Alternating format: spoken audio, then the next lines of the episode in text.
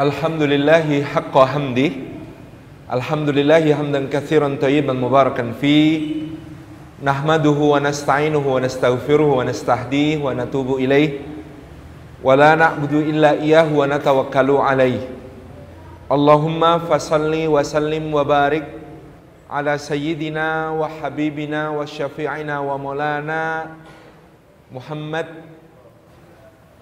وعلى آله وأصحابه wa dzurriyyatihi wa man tabi'ahum bi ihsanin ila yaumina hadza wa ba'di. Thumma uhayyikum bi tahiyatil Islam, tahiyatin thayyibatin mubarakah, tahiyatin min indillah, tahiyati ahli jannah. Assalamu alaikum warahmatullahi wabarakatuh. Hadrat al-afadil, para alim, para ulama, para asatid, para ustadzat, guru-guru umat, Hadratul Mukarramin, para sesepuh, para pinispuh, hadirin hadirat rahimani wa rahimakumullah. Puji syukur kehadirat Allah Subhanahu wa taala atas limpahan karunia-Nya. Allah menghimpun kita di dalam majelis bersama sahabat Al-Aqsa guna membahas tema yang sangat penting untuk kita semua mengenali karakteristik para pembebas Baitul Maqdis. Karena menjadi beban sejarah zaman kita, menjadi aib umat di zaman kita adalah keterjajahan Baitul Maqdis yang sudah terjadi sejak deklarasi Balfour tahun 1916 sampai hari ini 103 tahun lamanya Baitul Maqdis berada dalam pengaturan orang-orang yang tidak beriman kepada Allah dan Rasulnya Muhammad Sallallahu alaihi wa alihi wasallam Padahal ia adalah wakaf umat Islam. Dia adalah kiblat pertama umat Islam. Dia adalah masjid suci ketiga umat Islam. Dia adalah tempat diisrakannya Rasulullah sallallahu alaihi wasallam dan tempat di mana beliau memulai perjalanan mi'rajnya ke hadapan Allah Subhanahu wa taala. Dengan demikian bagi generasi kita mempelajari kisah-kisah gagah para pembebas Baitul Maqdis adalah sebuah kewajiban, keniscayaan. Karena dengan itu kita belajar untuk memperbaiki diri kita agar semakin mendekat kepada karakteristik-karakteristik mereka para pembebas Baitul Maqdis dari zaman yang awal sampai yang mutakhir. Hadirin hadirat yang dimuliakan oleh Allah Subhanahu wa taala dalam sejarah sendiri Baitul Maqdis dengan intinya adalah Al-Masjidul Aqsa merupakan masjid suci tertua kedua di dunia. Jarak dibangunnya antara Masjidil Haram yang ditegaskan oleh Al-Qur'anul Karim A'udzubillahi minasyaitonir rajim. Inna awwala baiti wudi'a lin-nasi lalladzi bi mubaraka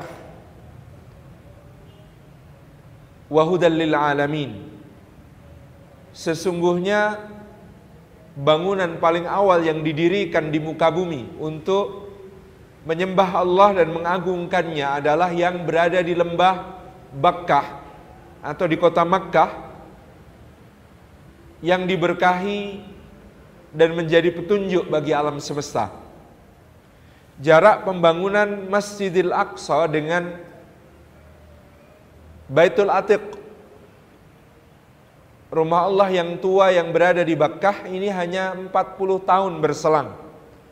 Setelah dibangunnya Masjidil Haram 40 tahun kemudian Masjidil Aqsa di, bangun di Baitul Maqdis. Artinya kedua masjid ini bersaudara dengan persaudaraan yang sangat tua, sangat panjang. Beberapa riwayat menyebut siapakah yang membangun Ka'bah dan juga Masjidil Aqsa. Ada yang menyebutkan bahwa para malaikat yang membangunnya. Ada yang menyebutkan bahwa Nabiullah Adam alaihi salam yang membangunnya dengan petunjuk Allah Subhanahu wa taala. Yang jelas kedua bangunan ini jauh lebih tua sebelum masa Nabiullah Ibrahim alaihi salam karena ketika Nabi Ibrahim membangun kembali Ka'bah Allah menggunakan kata-kata Ibrahim ini meninggikan kembali kawaid kawaid minal bait pondasi-pondasi yang sudah ada sebelumnya. Dalam tafsir Ibnu Katsir disebutkan kenapa pada masa Nabi Ibrahim alaihissalam Ka'bah hanya pondasinya kemudian beliau bangun kembali tinggikan kembali. Mufassirin mengatakan dimungkinkan hal ini disebabkan karena terjadinya banjir pada zaman Nabi Nuh alaihissalam yang kemudian menghancurkan dinding bangunan Ka'bah ini sehingga tersisa hanya pondasinya lalu Nabiullah Ibrahim alaihissalam pun membangunnya kembali. Dengan demikian disimpulkan demikian pula Masjidil Aqsa di Baitul Maqdis sudah ada sejak jauh sebelum itu. Kota Jericho dan Nablus yang ada di dekat Masjidil Aqsa dan masih dalam satu pengertian Baitul Maqdis juga sampai saat ini diyakini oleh para arkeolog sebagai kota tertua di dunia, kota tertua di muka bumi yang masih didiami sampai sekarang. Artinya pemukimannya masih berlanjut sampai zaman sekarang masih ada yang tinggal di di situ. Dan Baitul Maqdis dengan demikian memiliki sejarah yang sangat panjang yang mana bahkan dari 25 nabi dan rasul yang namanya disebut oleh Al-Qur'anul Karim sebagian ulama mengatakan 18 atau sebagian ulama mengatakan 20 orang dari antaranya ini terkait atau pernah mengunjungi Baitul Maqdis. Baitul Maqdis adalah sebuah kota yang oleh Allah Subhanahu wa taala disucikan. Kata Al-Masjidul Aqsa dalam surah Al-Isra ayat yang pertama, A'udzubillahi minasyaitonir rajim. Bismillahirrahmanirrahim. Subhanalladzi asra bi 'abdihi lailam minal masjidil haram ilal masjidil aqsa alladzi barakna haulahu linuriyahu min ayatina.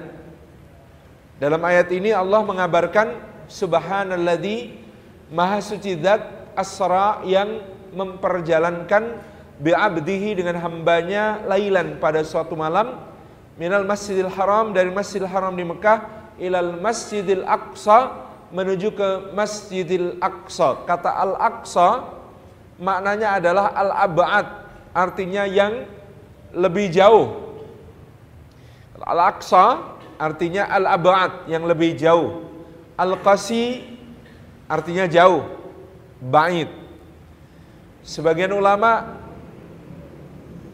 menyebutkan bahwa penyebutannya sebagai Masjidil Aqsa ini sekaligus memberikan kabar gembira tentang masjid suci yang usianya lebih muda lagi. Kalau suratil Isra ini turun pada tahun ke-11 Bi'sah dua tahun sebelum hijrah maka ikhwan dan akhwat yang dimuliakan Allah ayat ini memberi kabar gembira tentang pembangunan masjid yang akan didirikan dua tahun kemudian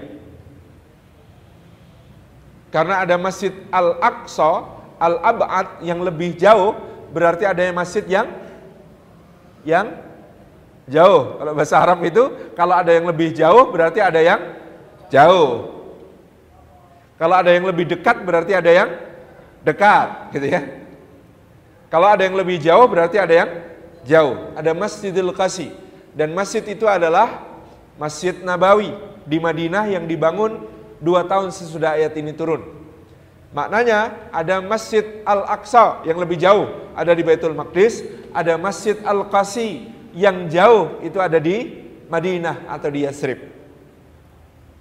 Demikian pula sebagian mufassir mengatakan disebut Masjidil Aqsa li'annahu uksiya minal asnam karena dijauhkan dari berhala-berhala.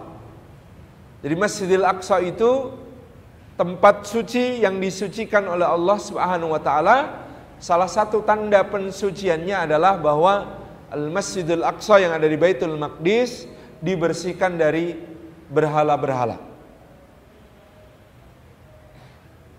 Bahkan dalam satu hadis riwayat Muslim Nabi Shallallahu Alaihi Wasallam mengatakan sesungguhnya Masjidil Aqsa tidak dimasuki oleh orang-orang yang menyembah berhala.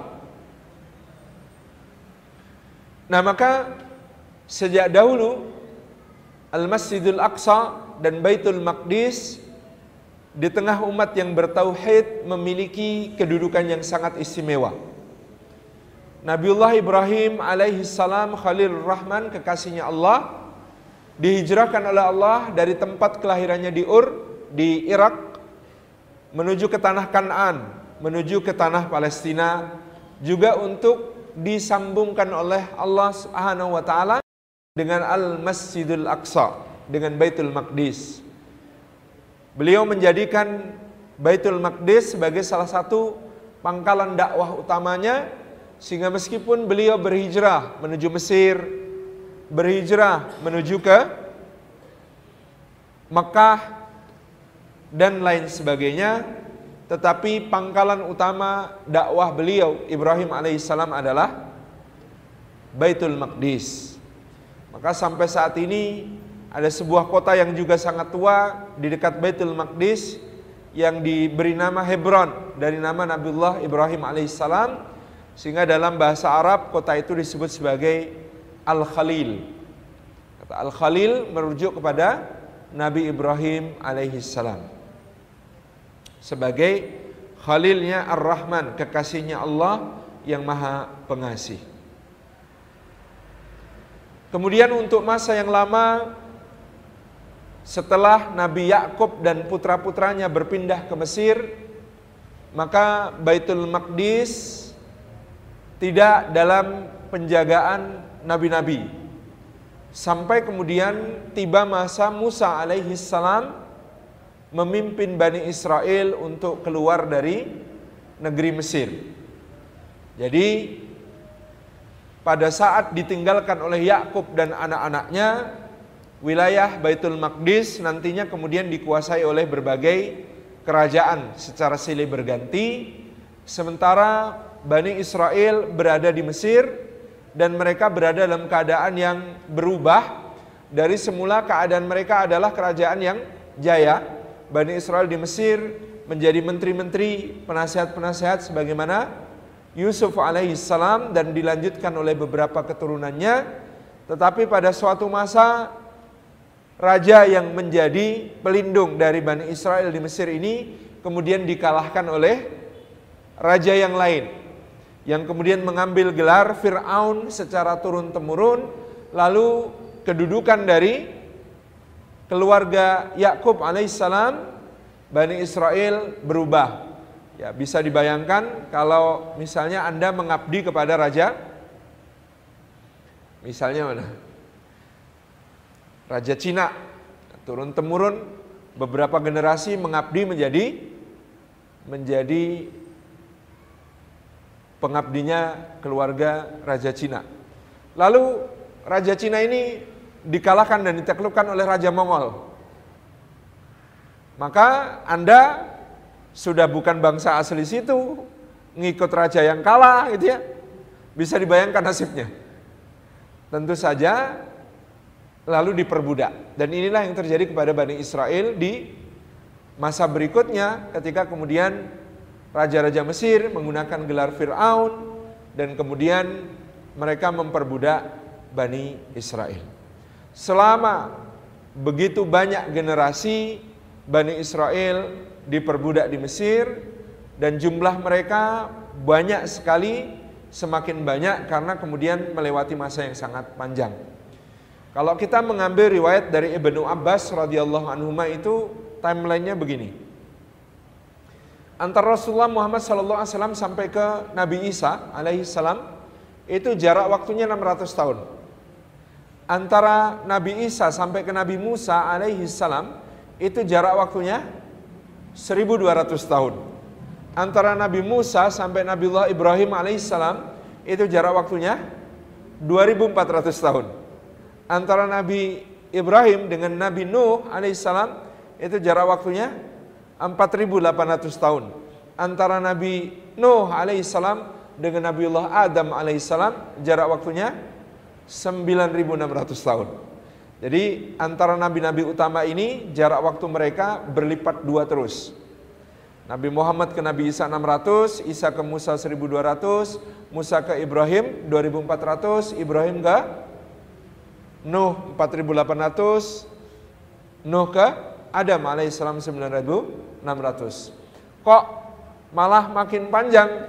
Karena menurut berbagai riwayat disebutkan memang usianya dulu panjang-panjang. Nabi Adam alaihissalam 1000 tahun, Nuh alaihissalam 950 tahun dan lain sebagainya. Ini usianya panjang-panjang. Jadi wajar kalau kemudian jarak waktu di antara mereka juga panjang-panjang.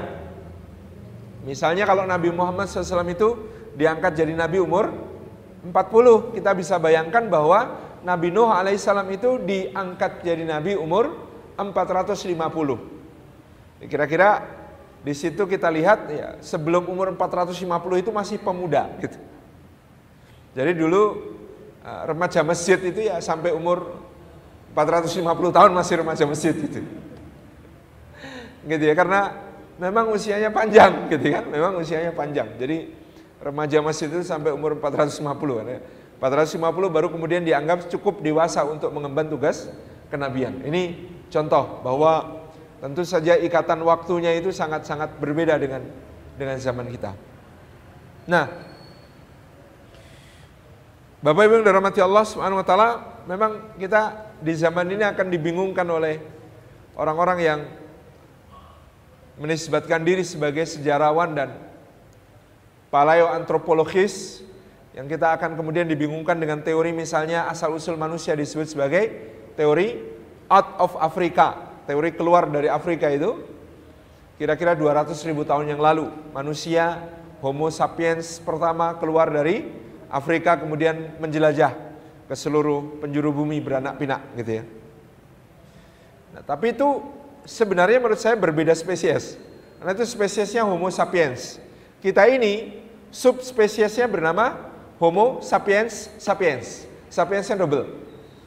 Karena mikirnya berat, jadi sapiensnya double gitu. Kita sudah nggak ada hubungan kekerabatan lagi dengan Pithecanthropus erectus, dengan Meganthropus paleojavanicus, dengan Homo habilis, dengan Homo neanderthalensis, itu ya macam-macam itu. Itu nggak ada hubungannya, gitu ya, nggak ada hubungannya. Karena ini supaya kita lebih teguh beriman ya. Karena kadang-kadang dengan sains yang bikin bingung begitu. Saya kasih satu clue, ini clue-nya justru diberikan oleh geologis, bukan paleoantropologis. Maksudnya geologis, orang geologi itu saya pernah tanya waktu saya di Kyushu, Kyudai, Kyushu Daigaku, Universitas Kyushu, ini salah satu pusatnya studi geologi karena di Kyushu, salah satu pulau terbesar kedua di Jepang itu, di pulau Kyushu itu terdapat objek studi geologi yang paling kaya di dunia. Nah, saya tanya, di lapisan tanah 20 ribu tahun yang lalu ada apa sih? Buh, kaget dia. Kok Ustaz tanya begitu kenapa? Coba tanya, saya tanya, di lapisan tanah 20 ribu tahun yang lalu itu ada apa? Kenapa saya tanya begitu? Kalau tadi dijumlahkan berarti jarak antara Rasulullah SAW sampai Adam itu berapa? 600 tambah 1200, 1800 tambah 2400, 4200 ditambah 4.800 berarti 9.000 ditambah 9.600 berarti 18.600 ditambah hijriah kita berapa sekarang? Bulatkan ke bawah 1.400 ya. 1.400 dibawa ditambah 18.600. Total berapa? 20.000, benar kan? Berarti 20.000 dari zaman Adam alaihissalam sampai zaman kita itu 20.000. Saya tanya, ada apa di lapisan 20.000 tahun yang lalu? Geologis ini menjawab luar biasa Ustaz. Pertanyaan Ustaz luar biasa karena di lapisan tanah berumur 20 ribu tahun yang lalu itu terjadi banyak tiba-tiba yang sulit dijelaskan dengan teori evolusi. Apa tiba-tibanya? Tiba-tiba bisa bikin rumah, tiba-tiba bisa beternak, tiba-tiba bisa bertani, tiba-tiba bisa mendomestifikasi, menjinakkan hewan-hewan buas, tiba-tiba liar. Jadi menjadi dari sapi liar jadi sapi ternakan, dari domba liar jadi domba ternakan, dari apa namanya? Eh, kuda liar jadi kuda ternakan. Itu terjadi di lapisan tanah 20 ribu tahun yang lalu. Banyak ketiba-tibaan yang tidak bisa dijelaskan dengan teori evolusi. Oh ya sudah confirm kalau begitu. Riwayat Ibnu Abbas masuk saya bilang itu. Karena memang berarti kita manusia adalah makhluk spesies baru yang berasal bukan dari bumi dan bukan produk dari hasil evolusi yang tadi digambarkan dengan out of Africa itu tadi kan begitu. Jadi ini yang membuat kita agak tenang. Alhamdulillah confirm gitu ya. Kita bukan produk out of Afrika gitu ya. Jadi nggak ada hubungannya out of Africa dengan manusia modern yang yang diturunkan oleh Sayyidina Adam dan ibu kita Hawa alaihi wassalam. Memang kalau ikut teorinya orang Yahudi, umur kita ini jauh lebih pendek, jauh lebih muda. Karena kalau menurut Taurat dan Talmud itu Nabi Adam baru diturunkan ke bumi itu 6000 tahun yang lalu. Tapi kita punya Ibnu Abbas yang punya riwayat yang berbeda bahwa itu adalah 20 ribu tahun yang lalu. Masya Allah. Gitu ya. Ini menjadi satu satu gambaran bagi kita semuanya tentang ya, mudah-mudahan membuat kita tidak lagi mempertanyakan kok Quran bilang Nabi Adam gitu ya. Karena kemudian adanya penemuan-penemuan sains modern tentang out of Africa, tentang teori-teori tentang asal-usul manusia dan lain sebagainya. Nah, rekan-rekan yang disayang Allah kembali ke pokok bahasan, selama beberapa kurun Baitul Maqdis berada di bawah kuasa bangsa-bangsa yang berganti-ganti karena daerah ini, Baitul Maqdis itu bagian dari apa yang disebut sebagai the fertile crescent, bulan sabit subur. Manakah yang disebut bulan sabit subur? Coba lihat peta Laut Tengah, kalau Anda urutkan Laut Tengah itu, maka pantai timur Laut Tengah itu berbentuk seperti bulan sabit. Dari bagian utaranya yang sekarang menjadi wilayah Turki, sampai kemudian bagian selatannya yang sekarang menjadi wilayah Mesir, itu adalah yang disebut sebagai the fertile crescent. Bulan sabit subur karena memang sejak dulu daerah itu dikenal dengan kesuburan yang luar biasa. Teman-teman masih bisa membandingkan sampai sekarang produk zaitun terbaik di dunia. Asalnya dari mana? The Fertile Crescent. Meskipun Spanyol gitu ya, Italia atau negara-negara Mediterranean yang lain punya produk yang namanya zaitun bandingkan dengan zaitun yang tumbuh di Palestina kualitasnya berbeda. Anggur terbaik di situ. Tangerin, orange tapi yang kecil-kecil dan rasanya sangat manis. Paling bagus di situ. Mangga paling bagus di Mesir. Gak ada tandingannya mangga di Mesir itu. Makanya kalau kemudian di musim panas di Mesir itu minuman favorit itu jus mangga. Jus mangga di Mesir itu minuman sehebat-hebatnya minuman kalau musim panas. Gitu ya. Masya Allah mangganya beda sama mangga sini. Sana mangga betul, betul betul masya Allah manisnya dan lainnya rasanya. Delima terbaik juga di daerah Turki sampai ke Suriah dan berbagai macam produknya. Ini daerah yang disebut the Fertile Crescent maka menjadi rebutan hampir semua peradaban selama berabad-abad. Mesir, Mesopotamia, peradaban-peradaban tertua di dunia ini berganti-ganti menguasai wilayah yang disebut sebagai the Fertile Crescent ini. Hingga tiba pada masanya Nabiullah Musa alaihissalam memimpin Bani Israel keluar dari negeri Mesir dan yang mereka tuju adalah Baitul Maqdis. Jadi Baitul Maqdis ini adalah negeri yang dijanjikan Allah kepada Bani Israel dengan sebab keimanan dan keutamaan nenek moyang mereka.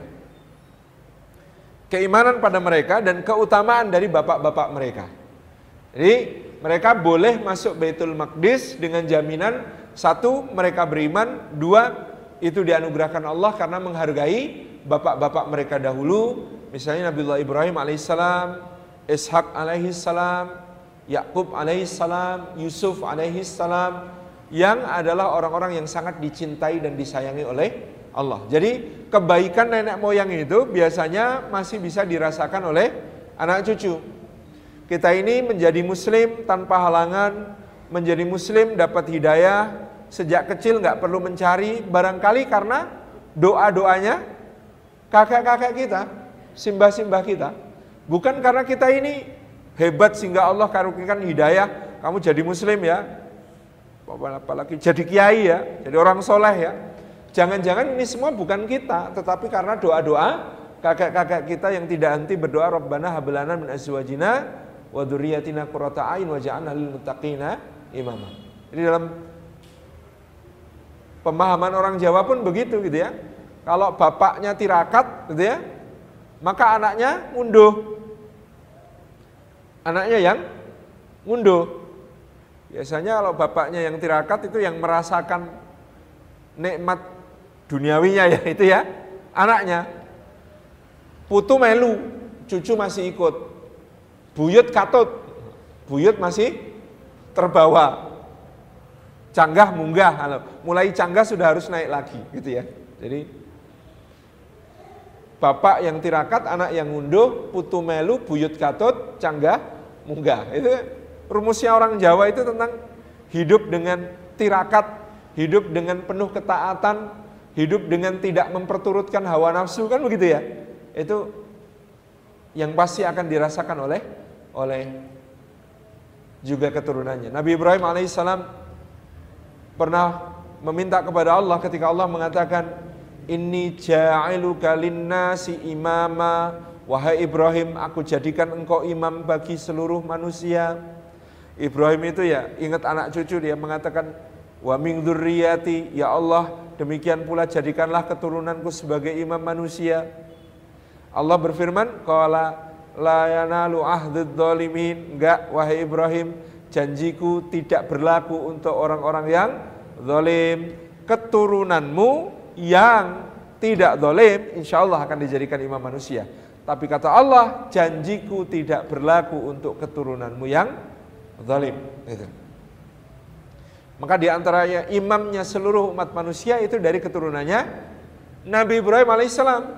Baik yang jalur nabi-nabi Bani Israel maupun kemudian dari Nabi Ismail alaihissalam yaitu Nabi Muhammad sallallahu alaihi wa alihi wasallam.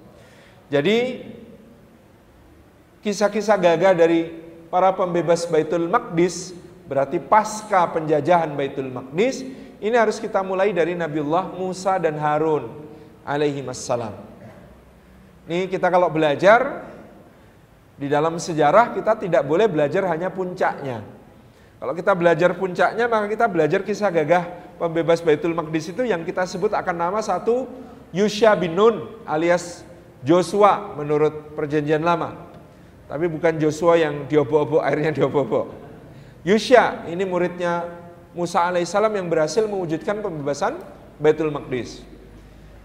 Lalu nanti kita akan bicara tentang Abu Ubaidah bin Al-Jarrah dan Umar bin Khattab. Tapi itu kalau kita membaca hanya puncaknya. Padahal pembebasan Baitul Maqdis siapa yang meletakkan dasarnya di masa itu? Rasulullah Sallallahu Alaihi Wasallam, gitu ya. Kemudian nanti kita hanya akan bicara Salahuddin Al Ayyubi Padahal kita harus bicara orang yang meletakkan dasar pembebasan Baitul Maqdis dengan sangat luar biasa, bapak dan anak gitu ya.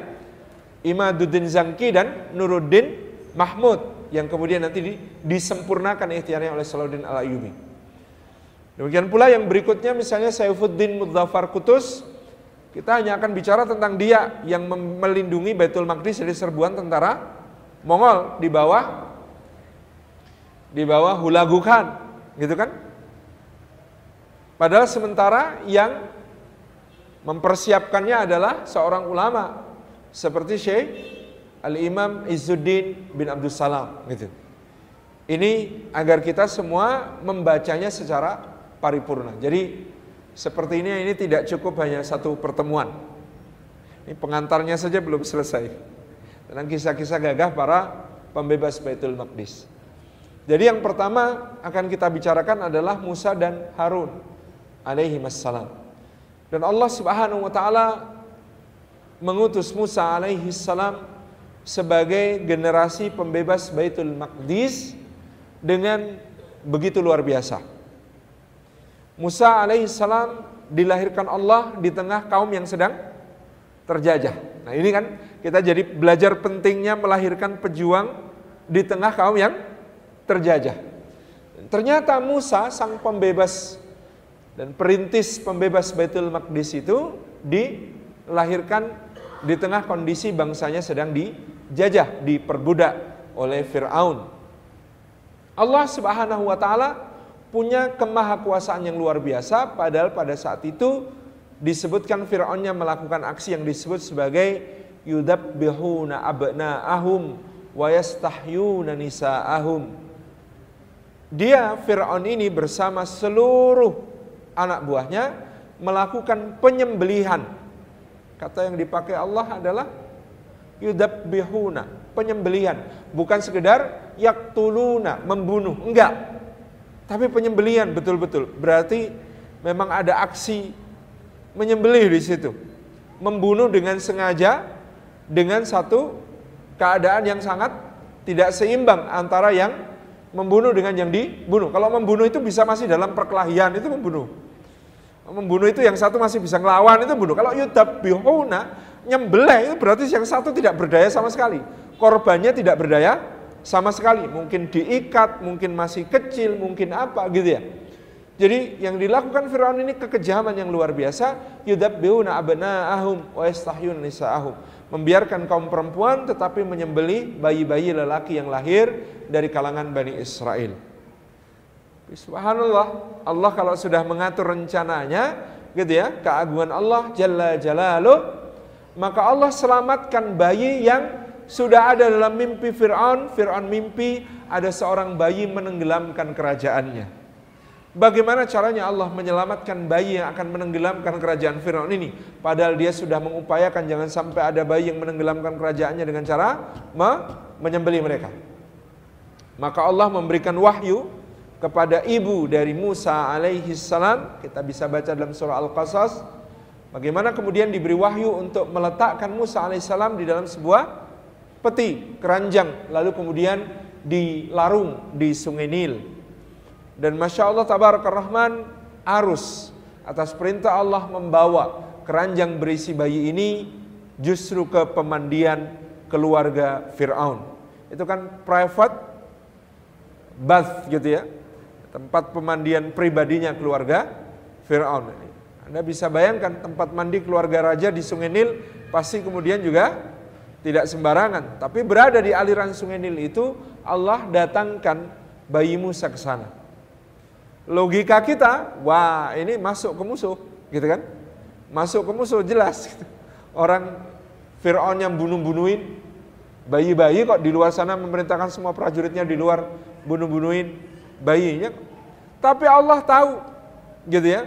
Dan kita ini sering menggunakan kaidah ini. Tempat yang paling berbahaya justru adalah tempat yang paling aman.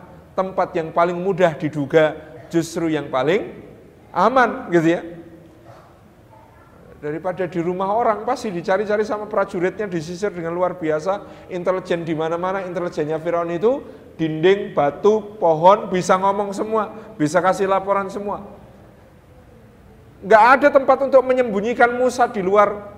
Sana itu nggak ada. Maka Allah kirim bayinya Musa alaihissalam justru ke dalam istananya Firaun masuklah dia Karena di dalam istana Fir'aun ada satu orang yang ucapannya Fir'aun tidak tega untuk membantah. Siapa itu? Imra'atu Fir'aun, istrinya Fir'aun.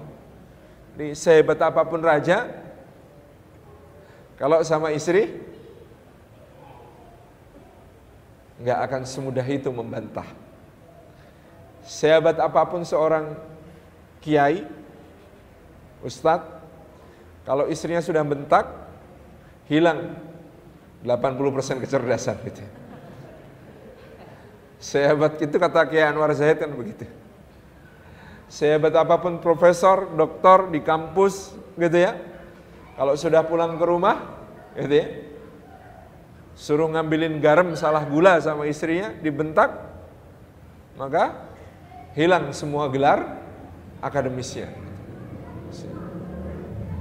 Fir'aun istrinya merajuk. Asa yang fa'ana au nattakhidahu walada. Bang, ini mungkin bermanfaat untuk kita atau kita angkat saja sebagai anak. Wallahu alam apakah saat itu Fir'aunnya sudah punya anak ataukah belum punya anak. Yang jelas kalau menurut Bible, bukan menurut Quran, bukan menurut hadis, tapi menurut Bible, maka kemudian Musa diangkat menjadi anak angkat keluarga Firaun dan kemudian di keluarga Firaun lahirlah juga seorang calon Firaun maka kalau menurut uh, perjanjian lama itu ada dua Fir'aun. Fir'aun yang merawat Musa dan menyembelih bayi-bayi sendiri. Dan Fir'aun yang menentang Musa lalu tenggelam, itu beda. Itu adalah putranya. Yang merawat Musa namanya Seti, salah satu Fir'aun terkaya sepanjang sejarah. Yang seusia Musa lalu nanti ditenggelamkan Allah namanya Ramses II. Ini menurut menurut Bible. Kalau kita, kita nggak perlu info seperti itu. Fir'aun ya Fir'aun, menurut Quran Fir'aun gitu ya. Jadi kalau menurut menurut Bible ada dua dua person di situ. Satu Seti yang kemudian merawat dan kemudian membesarkan Musa, padahal dia yang membunuh bayi-bayi Bani Israel yang lain. Yang kedua adalah Ramses yang kemudian seusia dengan Musa tapi tetap melanjutkan kekejaman-kekejaman bapaknya.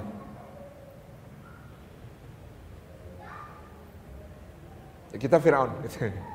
Bagi kita Firaun selesai. Kemudian Bapak Ibu dirahmati Allah, singkat cerita Allah Subhanahu wa taala menyelamatkan Musa alaihissalam dengan sebuah pengaturan yang luar biasa. Ketika berada dalam keluarga Fir'aun ternyata dicarikan ibu susu tidak ada satupun yang cocok. Musa nggak mau disusui oleh siapa pun. Lalu saudarinya, Ukhti Musa, ini kemudian menawarkan ada seorang wanita yang bisa mengurus bayi ini. Saya kenal, diajukan dan itu adalah ibunya Musa alaihissalam sehingga ibunya Musa digabungkan kembali dengan Musa alaihissalam di keluarga Firaun. Coba bayangkan, ikhwan dan akhwat yang muliakan Allah, betapa luar biasanya pengaturan Allah Subhanahu wa taala bahwa di dalam keluarga Firaun tumbuh bayi Musa yang kelak akan menenggelamkan kerajaannya. Yang kelak akan menjadi pamungkas bagi kedolimannya, penutup bagi seluruh kejahatannya. Maka kita ini tidak pernah boleh berputus asa dari rahmat Allah Subhanahu wa taala. Ketika kita berjuang berada dalam keadaan yang sangat pahit, susah, ribet gitu ya. Kita barangkali tidak tahu pemimpin besar yang akan memimpin perjuangan umat barangkali masih berada di istana musuh gitu. Kita tidak tahu sebagaimana Bani Israel tidak tahu bahwa penyelamat mereka, gitu ya, pemimpin besar mereka itu justru dibesarkan di dalam keluarganya Firaun. Dan itu mudah bagi Allah. Dan yang demikian itu sangat mudah bagi Allah Subhanahu wa taala. Singkat cerita Musa alaihissalam tumbuh dewasa sampai dia kemudian melakukan sebuah kesalahan ketika membela kaumnya sama Bani Israel yang sedang berkonflik dengan orang Kibeti, dia tonjok orang Kibetinya sampai mati. Yang peristiwa hari berikutnya nyaris terjadi hal yang sama, dia sudah memegang kerah baju orang Kipti yang juga berkonflik dengan sahabatnya dari kalangan Bani Israel yang kemarin juga telah minta pertolongannya, hampir dia pukul, tetapi kemudian dia diberitahu bahwa pasukan Firaun mencarinya untuk kemudian menghukumnya, maka dia kemudian atas petunjuk dari Allah lari ke arah negeri Madian dan tidak berhenti berlari terus menerus tanpa menengok sampai tiba di negeri Madian lalu dipertemukan dengan dua gadis dari putra lelaki saleh dari Madian.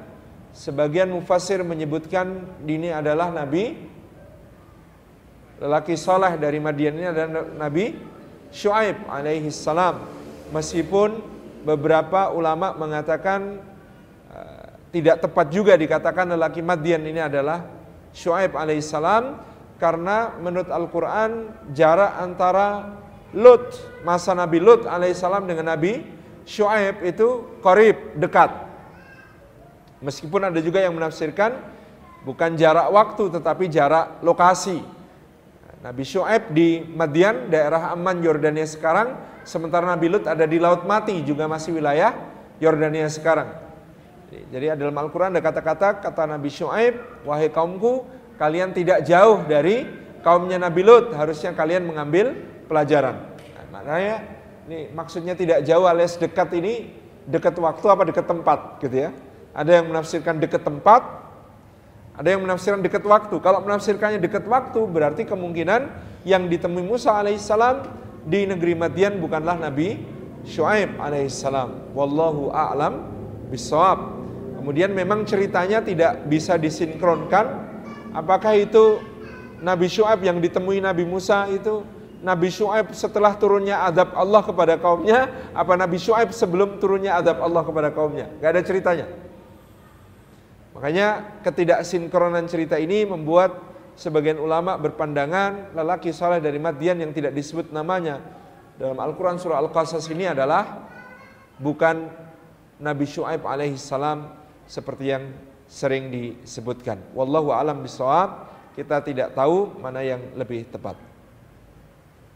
Singkat cerita, setelah selesai masanya di negeri Madian, Musa alaihissalam dikirim kembali menuju ke negeri Mesir dan Allah Subhanahu wa taala memberikan kepadanya mukjizat-mukjizat. Di sinilah Musa alaihissalam sempat menghadapi kegangamangan dan bahkan ketakutan.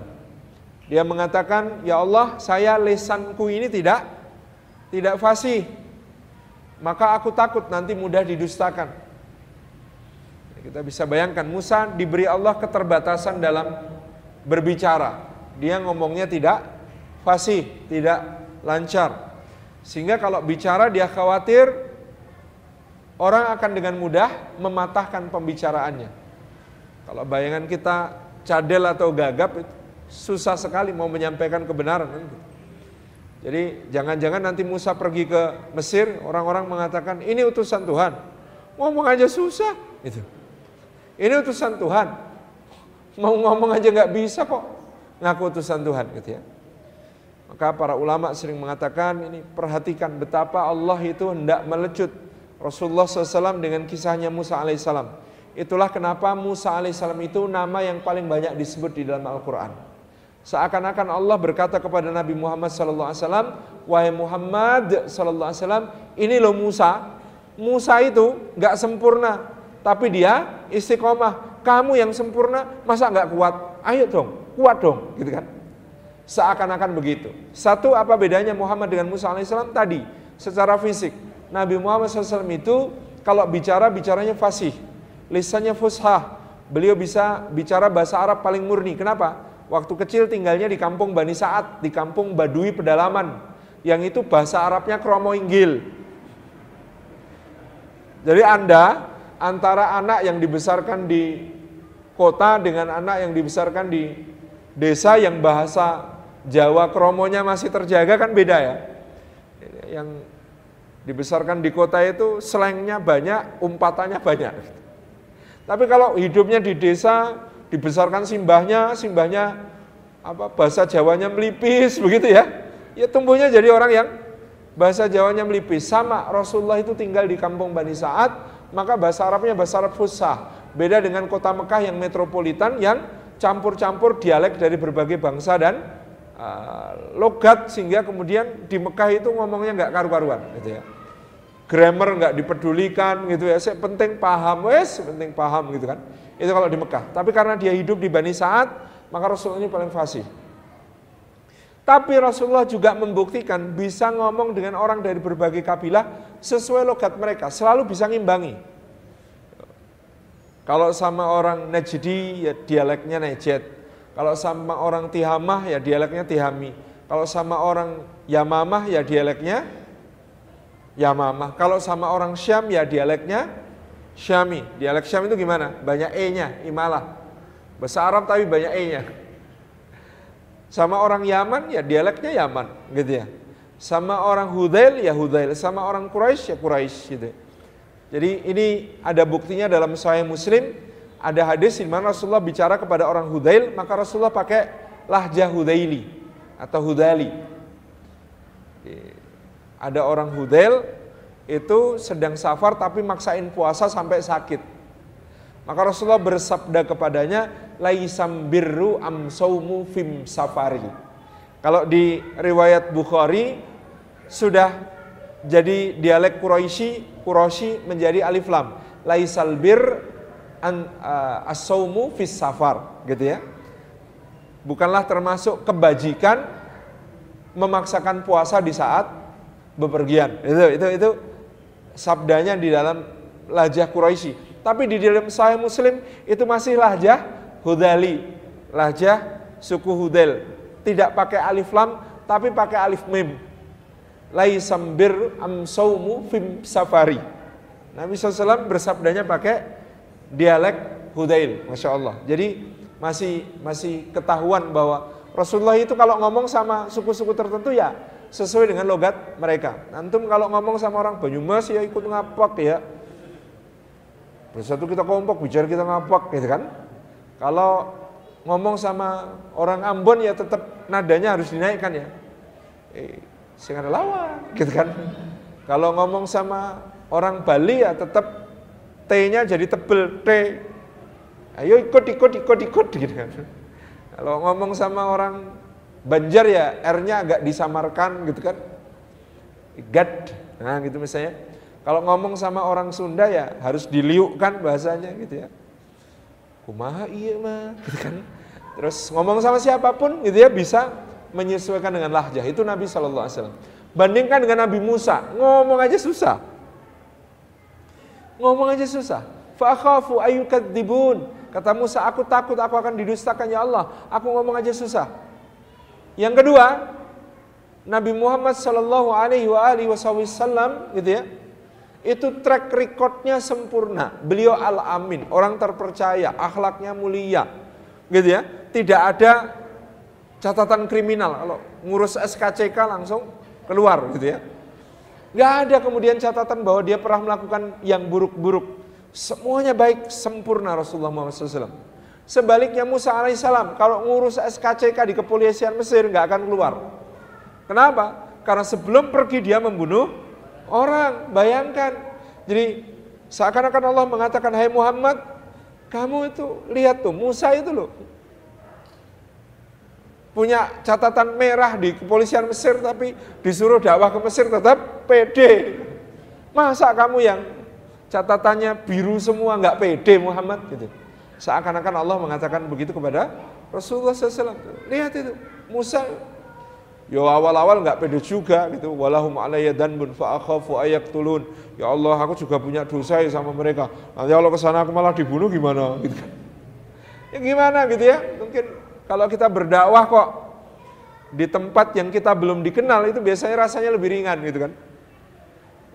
Tapi Musa itu catatan kriminalnya di Mesir, dia suruh dakwahnya ke Mesir orang-orang kan ngomongnya jadi nggak enak. Oh ini penjahat yang dulu lari itu pulang-pulang aku utusan Allah bagus, gitu kan? Cie sudah tobat, cie insaf, gitu kan? Itu cibirannya luar biasa. Pasti itu kalau sudah ada Twitter, dibully di Twitter habis-habisan itu. Itu ya. Masa lalunya diungkap itu ya, jejak digitalnya itu di jejak digitalnya itu pasti di, di dikorek-korek gitu ya, di, di, ditampilkan lagi mungkin ada fotonya Musa pas, pas nekek orang gitu ya atau foto korbannya Musa itu pasti diunggah lagi itu fotonya itu ya kalau zaman now itu terjadi pada Musa alaihissalam eh, insya Allah walau alaiya dan fa'akhafu turun ya Allah lah aku punya dosa sama mereka nanti aku dibunuh malah gitu ya. maka Allah subhanahu wa ta'ala mengatakan kepada Musa tenang Musa udah berangkat kamu tuh bersama aku Ya Allah kalau begitu ya saya tolong dikasih asisten. Kalau sendiri nggak kuat ya. Nanti saya ngomong biar ada yang menguatkan omongan saya. Pilih siapa? Harun. Mas saya itu loh. Itu ngomongnya lebih lancar dari saya. Tapi Harun kurang pemberani. Oh, sama saya nanti jadi dua pengecut bergabung jadi agak pemberani itu. Ini dua-duanya ini merasa mereka itu penakut gitu ya. Kami itu penakut semua, tapi kalau berdua insya Allah jadi berani. Maka Allah mengatakan, ini ma'akuma, aku bersama kalian berdua, gitu ya. Asma wa ara, aku mendengar dan aku melihat. Aku mendengar doa-doa kalian, aku melihat apa yang had kalian hadapi. Berangkat, Bismillah. Maka Musa dan Harun alaihi wassalam, gitu ya, melewati ujian mental pertama mereka, berhadapan dengan Firaun. Masya Allah. Jadi pembebas Baitul Maqdis ini bayangkan dua orang yang tidak punya apa-apa. Bahkan yang satu berstatus mantan buronan. Bukan buronan mantan. Beda warna itu. Ini mantan buronan. Kalau buronan mantan beda lagi. Barangkali ada muamalah yang belum diselesaikan. Mantan buronan menghadap kepada seorang raja perkasa yang mengatakan Sungai Nil mengalir di bawah kakiku. Mesir dalam genggamanku. Bani Israel semuanya budakku. Pasukanku bisa memenuhi ufuk. Dan aku tidak menemukan bagi kalian sesembahan selain diriku. Ini kata Firaun. Bayangkan menghadapi seorang pemimpin seperti ini. Nanti antum perlu tes diri menjadi seperti Musa dan Harun berangkat menghadap Xi Jinping Presiden Republik Rakyat Tiongkok gitu ya. Bebaskan saudara-saudara kami di Turkistan Timur gitu kan. Di Uighur. Kami adalah utusannya. Utusannya siapa? Kalau Musa dan Harun utusannya Allah gitu ya. Meminta kepadamu agar kau tidak lagi mempersekusi muslimin saudara-saudara kami di Turkistan Timur, di Uyghur. Lepaskan mereka semuanya. Gitu ya. Ini perlu. Barangkali kita berangkat. Minimal ini kan sudah tersampaikan di live di Instagram. Oh, kita menyerukan kepada Presiden Xi Jinping. Sekarang katanya panggilannya sudah Kaisar, Kaisar Xi Jinping. Gitu ya, untuk tidak berlaku zalim kepada saudara-saudara kami di Turkistan Timur, di wilayah yang dihuni oleh suku Uighur yang mendapatkan berbagai kezaliman di dalam kehidupan beragamanya terutama dari rezim Partai Komunis Cina. Meskipun ini partai komunis yang sudah mengalami mutasi genetik menjadi ekonomi kapitalis gitu ya. Tapi statusnya masih Partai Komunis Tiongkok. Kita berdoa kepada Allah mudah-mudahan Allah berikan pertolongan kepada saudara-saudara kita di Turkistan Timur. Teman-teman insya Allah kita membayangkan kegagahan Sayyidina Musa alaihissalam dan Harun berdiri di hadapan penguasa yang mengaku menggenggam dunia seperti Fir'aun dengan ancaman-ancaman yang luar biasa. Dan Allah Subhanahu wa taala mengatakan kepada mereka berdua, "Wa qula lahu layyina." Wahai Musa, wahai Harun, berkata-katalah engkau, bicaralah engkau kepada Firaun dengan perkataan yang layyin, yang lembut supaya dia ingat atau takut. La'allahu yadzakaru au yakhsha. mudah-mudahan dia ingat atau takut. Coba bayangkan, nih, orang yang sudah nyembelin laki-laki, menghinakan para perempuan, memperbudak Bani Israel, dan mengaku menggam dunia dan mengaku sebagai sesembahan manusia oleh Allah Musa dan Harun masih diperintahkan untuk berkata kepada kepada Fir'aun qaulan layyina dengan ucapan yang lembut. Maka dulu ayat ini pernah digunakan oleh Harun Ar-Rasyid untuk membalas pengkritiknya. Di Harun Ar-Rasyid di Masjid Jami Al-Mansur di dalam kota Baghdad itu sedang berada di masjid tiba-tiba ada seorang yang berdiri dan berteriak-teriak mengkritik dan mencaci makinya. Harun bertanya, saya bertanya wahai saudara, engkau dengan Nabi Musa baik mana? Lebih baik Musa. Dan aku dengan Fir'aun lebih buruk mana? Lebih buruk Fir'aun. Kata Harun Ar-Rasyid, tahukah engkau Musa yang lebih baik darimu diperintahkan Allah untuk berkata qaulal layyina, perkataan yang lembut kepada Firaun yang lebih buruk daripada saya. Maka engkau kepada saya lebih-lebih lagi harusnya berkata jauh lebih lembut. Ketemu raja pinter begini gitu kan. Ketemu seorang raja yang pinter, masya Allah. Jadi ini kegagahannya Musa alaihi salam. Kemudian Allah Subhanahu wa taala perintahkan Musa untuk menunjukkan mukjizat-mukjizatnya. Komentar Firaun, oh sihir. Kami juga punya, tenang. Gitu. Dia tahu sebenarnya, dia bisa memandang apa yang ditampakkan Musa berbeda dengan sihir. Bukanlah sihir, tetapi dia masih punya harapan bahwa Musa bisa dikalahkan oleh tukang-tukang sihirnya. Maka diundanglah tukang-tukang sihir dengan satu perjanjian Siapa yang bisa mengalahkan Musa, dia akan mendapatkan kedudukan tinggi di sisi Firaun. Dan bertemulah Musa dengan tukang-tukang sihir ini sehingga tukang sihir ini semuanya tipu daya sihirnya dihancurkan oleh Musa alaihi salam bahkan mereka yang semula sangat mengharapkan balasan dunia dari Firaun tiba-tiba menjadi orang yang beriman yang imannya tidak tergoyahkan meskipun Firaun mengancam akan memotong tangan dan kaki mereka secara bersilang atau menyalip mereka. Maka bagi saya kisah tukang sihir ini sangat menarik karena ketika kemudian awal-awal diskusi sama Firaun, tukang sihirnya ini dalam dialognya memperlihatkan betapa rakusnya mereka akan pangkat dunia. Kami kalau nanti bisa ngalahin Musa dapat imbalan apa? Pak Raja, gitu kan? Pak Firaun.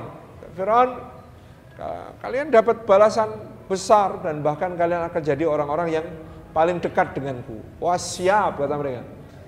Pasti akan bisa ngalahin Musa. Tetapi kemudian ternyata ketika kalah betul dari Musa alaihissalam, mereka berubah dan luar biasanya berubahnya tukang sihir Firaun ini dari orang-orang materialistis di awal dialognya dengan Firaun ketika melihat ayat-ayat Allah yang nyata lewat mukjizatnya Musa alaihissalam mereka beriman dengan iman yang tidak tergoyahkan sama sekali yaitu mereka langsung mengatakan kami tidak akan goyah.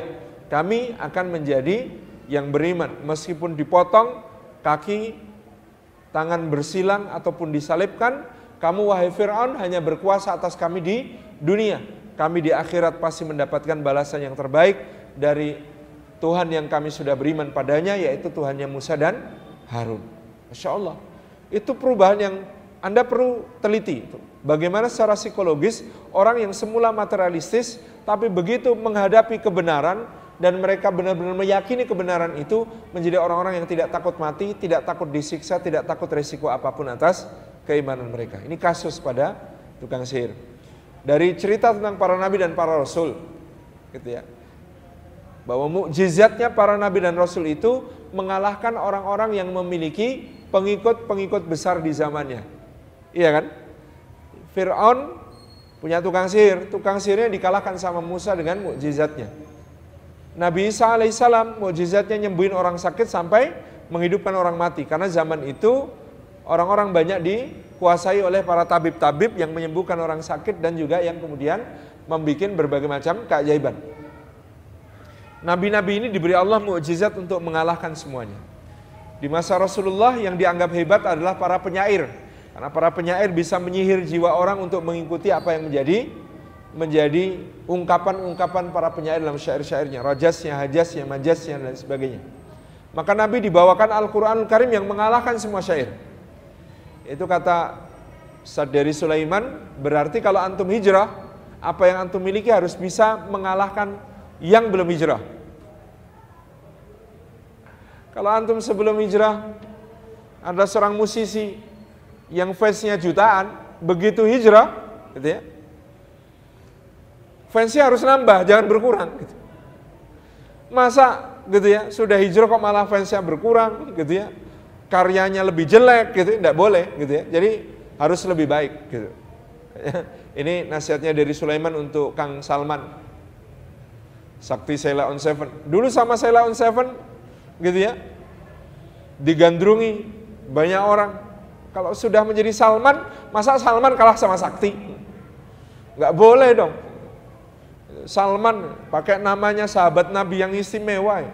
Mosok kalah sama Sakti Sela on Seven nggak, nggak boleh gitu. Harus Salman itu harus lebih baik daripada Sakti Sela on Seven itu kata dari Sulaiman begitu. Jadi gitu ya, begitu hijrah itu Kemampuan yang diberikan oleh Allah kepada kita gunakan untuk dakwah yang jauh lebih baik daripada kalau bisa sebelumnya. Sebagaimana nabi-nabi ini diberi bekal oleh Allah untuk mengalahkan orang-orang yang dianggap terbaik pada zamannya. Tukang sihir dikalahkan, Allahu Akbar, gitu ya. Kemudian yang berikutnya ketika negeri Firaun itu ya atas doanya Musa ditimpa berbagai bencana. Musa ini memang Ya, makin lama makin anyel kepada Firaun ini diberikan harta dunia, kekuasaan besar dan tidak membuat dia jadi beriman dan takut kepada Allah. Dalam debat dia mengatakan gitu ya. Bahwa kalau di dunia ya siapa sih Tuhanmu Musa? Siapa sih? Siapa sih? Gitu. Kata samawati wal ard. Tuhannya langit dan bumi. Kata Firaun, "Wow, kalau di dunia ya Anarabukumul a'la, aku sesembahanmu, Tuhanmu yang paling tinggi. Kalau di langit ya aman, bikinkan bangunan yang tinggi ya aman. Aku mau nengok ke langit. Mau tak tengok Tuhannya Musa kayak apa. Wa inilah adunnuhu minal kadhibin. Dan aku sudah yakin oh, Musa ini cuma bohong. Tapi supaya fair ayo kita buktikan. Bikin bangunan tinggi aku tak ngecek langit. Luar biasa debatnya Musa dengan cara sampai seperti itu. Lalu Musa menggunakan kalimat yang tidak bisa dibantah Firaun. Rabbukum wa rabbu abaikumul awwalin kata Musa. Ini cirinya para nabi dan rasul mereka kalau debat cerdas. Tadi Firaun bilang apa? Aku Tuhanmu yang paling tinggi. Apa yang dikatakan Musa begitu dia mengatakan aku Tuhanmu yang paling tinggi? Tuhanku adalah Tuhanmu yang sekarang hidup dan Tuhannya bapak-bapakmu yang dulu sudah mendahului kamu. Maka kemudian pengikutnya Firaun jadi mikir, iya juga ya, sebelum Firaun yang ini lahir gitu ya, Tuhan kita masa dia juga? Tuhannya Bapak kita masa dia juga? Atau jangan-jangan ketuhanan vakum? Kosong masa jabatan untuk beberapa lama baru setelah dia lahir lalu ada yang isi jabatannya. Nggak mungkin itu. Nah kemudian inilah yang menyebabkan beberapa orang dari kaumnya Firaun itu beriman kepada Musa alaihissalam. Ini karena kecerdasan kalimatnya Musa alaihissalam. Rabbukum warabbu abaikumul awalin. Ya, Tuhanku itu Tuhan kalian yang sekarang hidup dan Tuhan orang-orang yang sebelum kalian. Bapak-bapak sebelum kalian. Yang lebih mendahului kalian. Wah, luar biasa gitu ya. Orang itu tersadarkan dari sebuah apa namanya? Eh, ketersihiran terhadap kuasa Firaun yang luar biasa lalu nyadar oh iya ini dulu pernah bayi waktu bayi aja saya gendong sekarang kok jadi Tuhan saya ini nggak masuk ini gitu. Jadi akhirnya kemudian dari kaum Fir'aun ada yang menjadi beriman, ada masyitah gitu ya, ada nanti yang lain-lain semuanya. Seorang penggawa juga kemudian beriman, yang dia kemudian mengatakan kepada Fir'aun memberi aspirasi, masa kamu mau membunuh orang yang hanya mengatakan Rabbu, Allah. Ini orang cuma mengatakan aku menyembah Allah, masa gara-gara ngomong begitu saja dia di, dibunuh. Salah, nggak benar ini gitu kan. Jadi itu yang kemudian Subhanallah yang terjadi pada saat itu. Lalu Musa ini berdoa, Rabbanat mis ala amwalihim wasdud ala qulubihim fa innahum la yu'minuna hatta yarawul adzabal alim. Ya Allah, sesungguhnya ini kurang berapa menit? Oh, aman ya? Masih aman. Ini jamnya kok beda? Ya. Ya memang jam itu harus beda-beda ya. Kalau sama buat apa dipasang banyak-banyak? ini kok ini kok sama beda sama ini beda sama ini. Beda semua karena ya kalau sama apa gunanya dipasang lebih dari satu gitu ya. ini ikhtilaf di antara jam. Maka memang jam itu mana yang lebih bagus? Jam mati apa jam belandang? Kalau akurasi jam mati itu lebih akurat daripada jam belandang. Karena jam belandang itu nggak pernah akurat. Kalau jam mati sehari akurat dua kali. Maka dulu simbah saya mengatakan jangan kalah sama jam mati. Oh, kenapa Mbah Kung? Jam mati itu sehari masih benar dua kali. Jangan kalah dari jam mati karena jam mati itu sehari masih benar dua kali dan benernya akurat. Benernya itu akurat dua kali sehari. Jadi dia berdoa Rabbanat misala amwalihim ya Allah binasakanlah hartanya Firaun dan para pengikutnya. Wasdud ala kubihim bikin hati mereka dicekam rasa rasa sedih yang parah ya Allah. Fa innahum la yu'minuna hatta yarawul adzabal alim. Karena mereka memang tidak akan beriman kalau belum lihat azab yang pedih ya Allah. Gitu ya. Yang kita ingat ya kisah dalam Al-Quran, maka sungai Nil itu banjir berganti-ganti dengan material di dalamnya berubah-ubah. Ada darah gitu ya. Kemudian dengan kodok gitu. Kemudian dengan belalang gitu ya. Kemudian apa lagi? Seperti itu. Kalau sekarang ular kobra ya. Di Depok gitu. Subhanallah gitu. Wah, Masya Allah ada nasi datang. Barakallahu fikum. Alhamdulillah. Jadi itu terjadi bertubi-tubi melanda negeri Firaun dan tiap kali terjadi Firaun minta kepada Musa, Musa kapok deh. Benar Tuhanmu memang lebih hebat. Ya sudah mintakan supaya dia hilangkan siksa ini dari kami. Musa berdoa, ya Allah, Firaun sudah sadar, alhamdulillah ya Allah. Tolong angkat ya Allah. Tek, diangkat bencana ini. Ternyata begitu bencana diangkat, Firaun tidak beriman tetap. Begitu berulang-ulang. Maka sudah sampai saatnya keputusan Allah perintahkan bawa Bani Israel keluar dari negeri Mesir. Musa dan Harun membimbing Bani Israel keluar dari Mesir. Ternyata pasukan Firaun mengejar sampailah mereka di Laut Merah. Maka pada saat itu Bani Israel mengatakan innala mudrakun, kita pasti tersusul. Musa mengatakan kalla inamanya Rabbi sayahdin. Tidak, tidak akan tersusul, Robku bersamaku, dia akan memberi petunjuk kepadaku. Maka dipukulkan tongkat ke lautan, terbelah sampai akhirnya kemudian mereka tiba di seberang. Fir'aun ditenggelamkan, turun manna dan salwa dari langit. Dan kemudian Allah Subhanahu wa taala memberikan berbagai keutamaan kepada mereka tapi ternyata Bani Israel gagal mengemban amanah. Sampai akhir mereka tetap mempertanyakan Musa dan Tuhannya. Sampai akhir mereka tidak pernah yakin kepada janji-janji Allah Subhanahu wa taala padahal mereka melihat semua keajaiban dan mukjizat mukjizatnya Musa alaihi salam yang diturunkan Allah kepada mereka. Diksi mereka kepada Musa masih Rob buka menyebut Allah bukan Tuhan kita tetapi Tuhanmu wahai Musa. Jadi mereka belum beriman kepada Allah Subhanahu wa taala. Bahkan pelanggaran terbesar mereka lakukan beberapa kali di antaranya ketika melihat berhala minta dibuatkan, ketika ditinggalkan oleh Musa untuk menerima wahyu dari Allah di Tursina selama 40 malam, maka kemudian mereka menyembah patung sapi terbuat dari emas yang bisa bersuara yang dibikin oleh Samiri. Yang luar biasa, Bapak Ibu dan Allah, Samiri ini menjadi manusia ideal dalam masyarakat Freemasonry. Tarekat yang namanya Free masonry. Free itu free artinya bebas, mason itu tukang batu. masonri ketukang batuan. Jadi ada organisasi serikat rahasia di dalam agama Yahudi dulu, di dalam agama Yahudi yang disebut sebagai masonik, para tukang. Para tukang ini mendewa-dewakan Samiri karena dianggap sebagai pencipta robot pertama di dunia. Robot sapi yang bisa ngomong. Dan kemudian mereka menjadi orang-orang yang memuja ilmu pengetahuan, menjadikan ilmu pengetahuan itu sebagai basic mereka melakukan berbagai gerakan dan semangat mereka adalah untuk menguasai dunia. Konon sekarang gerakan Freemasonry ini masih ada dan mereka terdiri dari 33 level gitu ya yang memainkan peran di berbagai hal di seluruh dunia gitu ya mengatur berbagai hal di seluruh dunia dan menjadi backing dari gerakan Zionisme internasional yang kemudian berdiri di atas penjajahan terhadap negara Palestina dan kaum muslimin di di Palestina. Ini tentang gerakan masonik konon asal muasalnya dari Samiri gitu ya. Bahkan ada seorang ulama yang berani berpendapat Samiri kemudian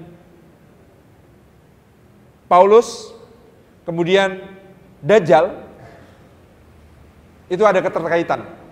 Bahkan ada yang berani berkesimpulan kemungkinan besar mereka sosok yang sama. Jadi yang membentuk gitu ya sebuah masyarakat penyimpangan di tengah masyarakat iman sejak zamannya Musa namanya Samiri di zamannya Nabi Isa periode setelah Nabi Isa di tengah murid-murid Nabi Isa namanya Paulus Saul atau Paulus yang kemudian membelokkan ajaran Nabi Isa alaihissalam dari tauhid menjadi memuja Nabi Isa alaihissalam sebagai anak Tuhan gitu ya sampai kemudian nanti dia akan muncul di tengah umat Muhammad SAW di akhir zaman sebagai dajjal. Karena pengertian dajjal itu adalah dalam tradisi Nasrani disebut sebagai antikristus. Apa itu antikristus? Semua ajarannya bertentangan dengan Kristus. Dan orang yang semua ajarannya bertentangan dengan Kristus itu dalam tradisi Kristen namanya Saul alias Paulus. Luar biasanya semua ajarannya Saul alias Paulus dipakai di gereja zaman sekarang, seluruh gereja bahkan, tetapi ajarannya Nabi Isa banyak yang dibuang karena dibatalkan dengan kalimatnya Paulus. Misalnya, Isa alias Yesus dalam Injil Markus, Injil Yohanes, Injil uh, apa namanya Matius maupun Injil Lukas semuanya mengatakan lebih baik langit runtuh daripada satu iota dari hukum Taurat dibatalkan. Sesungguhnya aku datang bukan untuk menghapuskan hukum Taurat, tetapi untuk menegakkannya. Ini kalimatnya Yesus alias Isa alaihissalam. Dan ini sama. Dalam Al-Quran disebutkan Isa mengatakan, gitu ya, apa dalam surah As-Saf itu? Ya Bani Israel ini Rasulullah ilaikum musaddiqan lima baina yadayya minat Torah. Wahai Bani Israel, aku adalah Rasulullah untuk kalian membenarkan apa yang datang sebelumku dari Taurat. Jelas ya? Tapi coba perhatikan surat-surat Rasul Paulus untuk jemaat di Korintia, jemaat di Roma, jemaat di beberapa kota. Apa yang dikatakan oleh Paulus? Karena kasih Tuhan, anak Tuhan, karena kasih Tuhan Bapa kita, yang telah menurunkan anaknya yang tunggal, yang sangat dikasihinya ke dunia, lalu menebus semua dosa-dosa manusia dengan penderitaannya, maka kalian semua telah dibebaskan dari hukum Taurat. Suratnya Paulus, berarti antikristus. Kenapa? Karena ajarannya bertentangan dengan dengan Isa alaihissalam, gitu ya. Kalau Isa Bani Israel dikhitan, kata Paulus, khitan sudah tidak wajib. Isa mengatakan aku diutus kepada hanya kepada Bani Israel. Sementara Paulus mengatakan karena berkat kasih Tuhan kita, kalian semua telah diurapi untuk menyebarkan Injilnya ke seluruh dunia, gitu ya, kepada semua bangsa. Semua ucapannya Paulus itu dalam surat-suratnya untuk berbagi jemaat ternyata bertentangan dengan ucapannya Isa alaihissalam. Gitu. Sehingga kemudian Paulus ini disebut sebagai antikristus. Nah, antikristus itu di akhir zaman turun sebagai dajjal. Persoalannya adalah memang pada masa Rasulullah SAW saja dalam hadis Tamim bin Aus Ad-Dari sosok yang dijajal itu sudah ada. Orangnya gede, badannya pengkuh, keker, dia dirantai. Dan gitu ya, Sifat-sifat tentang Rasul Paulus, Apostel Paulus di dalam Bible ini sama, badannya gede, keker, kuat gitu ya. Sama seperti yang digambarkan tentang Dajjal oleh Tamim bin Aus Ad-Dari yang dia temui di sebuah pulau ketika dia terdampar bersama awak-awak kapalnya. Wallahu alam bisawab. Kita tidak menyimpulkan bahwa sama, tapi Dajjal itu benar. Seorang yang membuat kerusakan agama Nasrani bernama Paulus itu ada. Dan seorang yang kemudian di mana? Masa Musa alaihissalam bernama Samiri berusaha merusak Bani Israel itu itu ada, itu ya. Kemudian Bapak Ibu yang dirahmati Allah Subhanahu wa taala, Allah memerintahkan kepada Bani Israel untuk menggenapkan janjinya dengan beriman lalu memasuki Baitul Maqdis. Maka Bani Israel mengatakan, Idhab anta wa rabbuka faqatila innahuna. Wahai Musa, berangkatlah kamu berdua, berperanglah kalian berdua, kami duduk-duduk menunggu di sini. Mereka enggan, mereka takut, mereka tidak berani karena di dalam kota yang kemudian disebut sebagai Baitul Maqdis ini dijaga oleh orang-orang yang berbadan besar.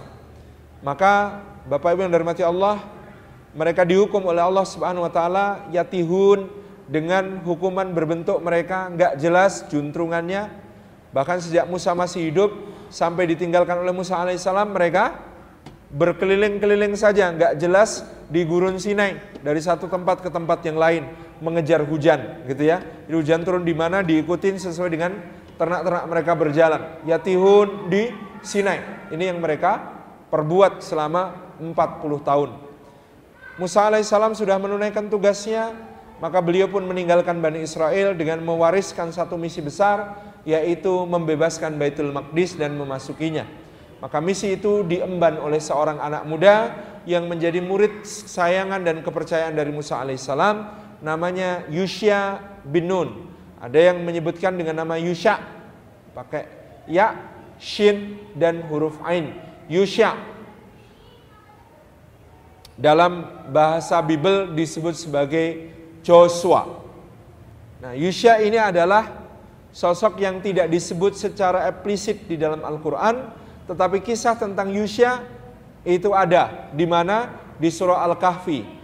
Pemuda yang menyertai Musa alaihissalam mencari guru di pertemuan di antara dua laut, itulah yang disebut sebagai Yusya atau Joshua. Dia seorang santri yang taat, bisa lihat gambarannya di situ ya, ngikutin Nabi Musa membawakan bekal, meskipun dia lupa bekalnya loncat gitu ya, ikannya hidup lagi padahal sudah mau sudah mungkin ya, bahasa kita sekarang sudah dibikin mangut tapi kok loncat lagi masuk ke ke laut gitu ya. Terus dia menyampaikan itu kepada Musa alaihissalam baru Musa kemudian mengatakan zalika makun nanabugi itu yang kita cari ayo kita balik ke sana untuk kemudian menemui orang yang telah dijanjikan Allah padaku. Itu gara-garanya Musa itu ditanyai di Bani Israel. Menurut satu riwayat, Musa itu ditanya sama Bani Israel, "Wahai Musa, siapakah orang yang paling pandai di muka bumi? Siapakah orang yang paling berilmu di muka bumi?" Musa ngeliatin ke seluruh Bani Israel. Tengok kanan, tengok kiri, tengok atas, tengok bawah, tengok depan. Akhirnya Musa tidak menemukan jawaban kecuali, "Ya aku." Ya sopo gitu ya di Bani Israel siapa yang lebih pintar dari Musa? Siapa yang lebih alim daripada Musa? Gak ada memang. Lalu Allah mewahyukan kepada Musa, wahai Musa, Tadur, ayo rundukkan dirimu. Maulah belajar lagi, karena kamu bahkan bisa belajar dari orang yang lebih rendah dari dirimu. Ayo, berangkat belajar. Maka Musa alaihissalam yang jadi pemimpin Bani Israel itu, itu beliau alaihi salam rela meninggalkan Bani Israel untuk belajar. Ini sudah jabatannya tinggi nih, Rasul Ulul Azmi pemimpin Bani Israel. Tapi rela ambil cuti untuk belajar. Nah, antum berani nggak di tengah tugas-tugas berat gitu ya, ambil cuti untuk belajar. Sebenarnya kalau nggak ambil cuti gitu ya, kayak saya misalnya jadwal itu sudah penuh misalnya sampai dua tahun ke depan. Misalnya gitu ya. Wah jadwal sudah penuh sampai dua tahun ke depan. Eh berani nggak ambil cuti untuk belajar gitu ya. Kayak Nabi Musa alaihissalam. Ambil cuti untuk belajar. Dan dia belajar itu, Masya Allah, dengan segala prasangka baik kepada Allah. Ya Allah, guru kayak apa yang akan kau kepada aku? Wes, pokoknya manut Musa, cari tempat pertemuan dua lautan. Kata dia kepada Fatahu, kepada pemuda yang menyertainya itu, oh yuk kita jalan terus. Aku pokoknya kalau belum ketemu sama guru ini yang dijanjikan Allah padaku, nggak akan berhenti jalan. Oh amdi hukuba atau aku akan berjalan bertahun-tahun, berjalan sampai 80 tahun akan aku lakukan asal ketemu guru itu. Terus bismillah lu tadi cutinya emang berapa lama gitu. Pokoknya untuk belajar nanti baru balik. Sudah ada Harun, tenang aja. Gitu. Akhirnya kemudian benar-benar ketemu dengan Khidir. Kontrak belajarnya apa? Jangan tanyakan apa pun sebelum dijelaskan.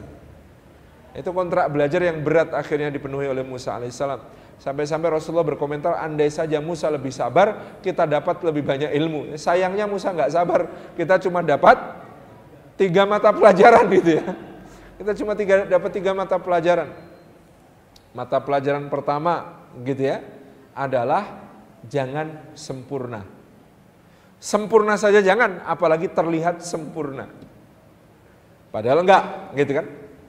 Jadi kalau Anda sempurna, jangan-jangan Anda akan kehilangan. Tapi kalau Anda sedikit ada aibnya, justru itu yang membuat Anda bertahan. Coba kapalnya orang-orang yang dilubangi oleh Khidir. Itu kalau kapalnya utuh, sempurna, maka hilang. Mendingan rusak sedikit tapi tetap jadi milik kita daripada bagus tapi hilang. Kan gitu. Kadang-kadang kan begitu. Pelajaran penting gitu ya. Jangan menjadi sempurna, jangan menjadi apalagi mencitrakan diri sebagai sempurna. Jangan sempurna itu milik Allah gitu ya. Makanya saya ini sering pesan sama Mas Alfredo, ya kalau bisa itu sesekali kita kecewakan jamaah gitu. Misalnya ngisi di cancel itu dalam rangka jangan sampai sempurna gitu. Ya, dua itu ya pelajarannya dari dari uh, Musa dan Khidir misalnya adalah bahwa gitu ya, cegahlah kejahatan sebelum berkembang lebih besar. Meskipun caranya nggak boleh ngiru. Anda lihat anak kecil di jalan sini dek, sini dek, maem ayam geprek dek, terus ditaburi racun. Oh, oh dibutuh kenapa itu? Nanti kalau gede ini jadi penjahat, kok tahu gitu? Nggak tahu, nggak boleh karena kita nggak tahu, kita jadi nggak boleh melakukan seperti yang dilakukan Khidir. Khidir diberitahu Allah, maka kemudian tahu. Tapi bentuknya adalah jangan gitu ya menunggu kejahatan menjadi besar untuk mencegahnya. Kalau jenengan sekarang merasa ada yang akan jadi potensi masalah di masa yang akan datang, ya cegah dari sekarang. Misalnya, wah ini saya kalau keseringan stalking, nanti pasti terjadi pacaran. Oh sudah, berarti sekarang nggak usah stalking. Nah, itu pelajarannya itu itu. Gitu. Bukan kok kemudian uh, membunuh orang gitu ya. Gitu. Pelajaran ketiga, gitu ya. Masya Allah, sampai-sampai Allah itu mendatangkan Musa dan Khidir untuk menolong seorang anak yatim yang orang tuanya dulu orang soleh, gitu ya. Demi kesolehan orang tuanya dulu, yang menurut tafsir ternyata kakek ketujuh, Allah datangkan Nabi dan Rasul untuk menolong dan menegakkan dinding dua anak yatim yang yang soleh, gitu ya. Dan seterusnya, pelajarannya banyak sekali. Belajar khusus nanti di tafsir surah, tafsir surah uh, Al-Kafi. Nah, eh, fokus kita 4 menit ke depan adalah tentang Yusya ditinggalkan oleh Musa alaihissalam, maka Yusya memimpin Bani Israel. Yusya ini berulang kali mencoba menyusun pasukan, tapi ketika kemudian berjihad visabilillah selalu kalah. Ya Allah, sampai dia berdoa kepada Allah, Ya Allah, mengapakah terjadi?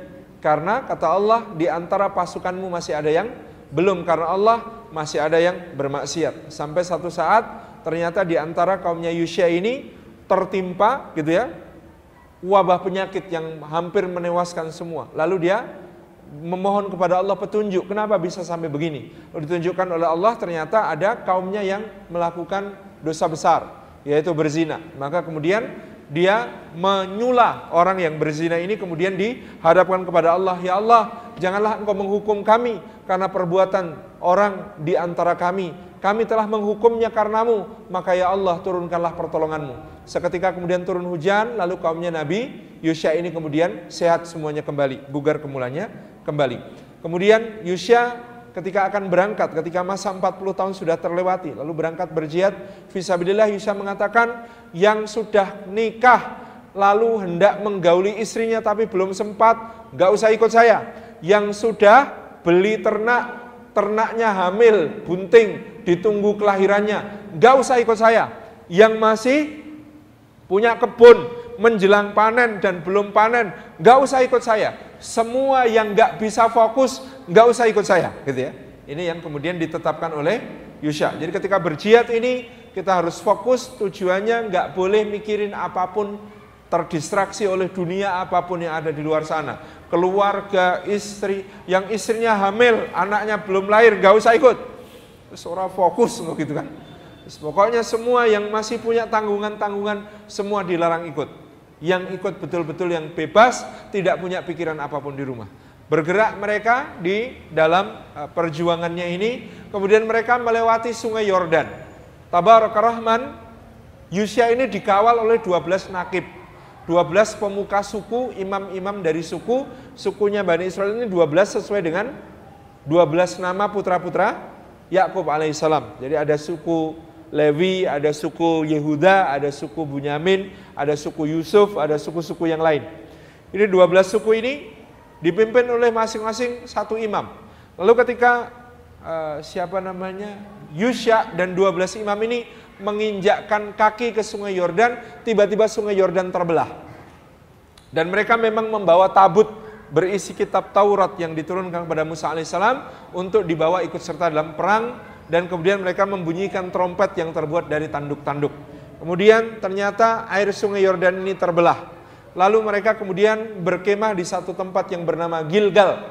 Di situ kemudian uh, Yusya alaihissalam mengutus dua orang mata-mata untuk memasuki benteng Baitul Maqdis.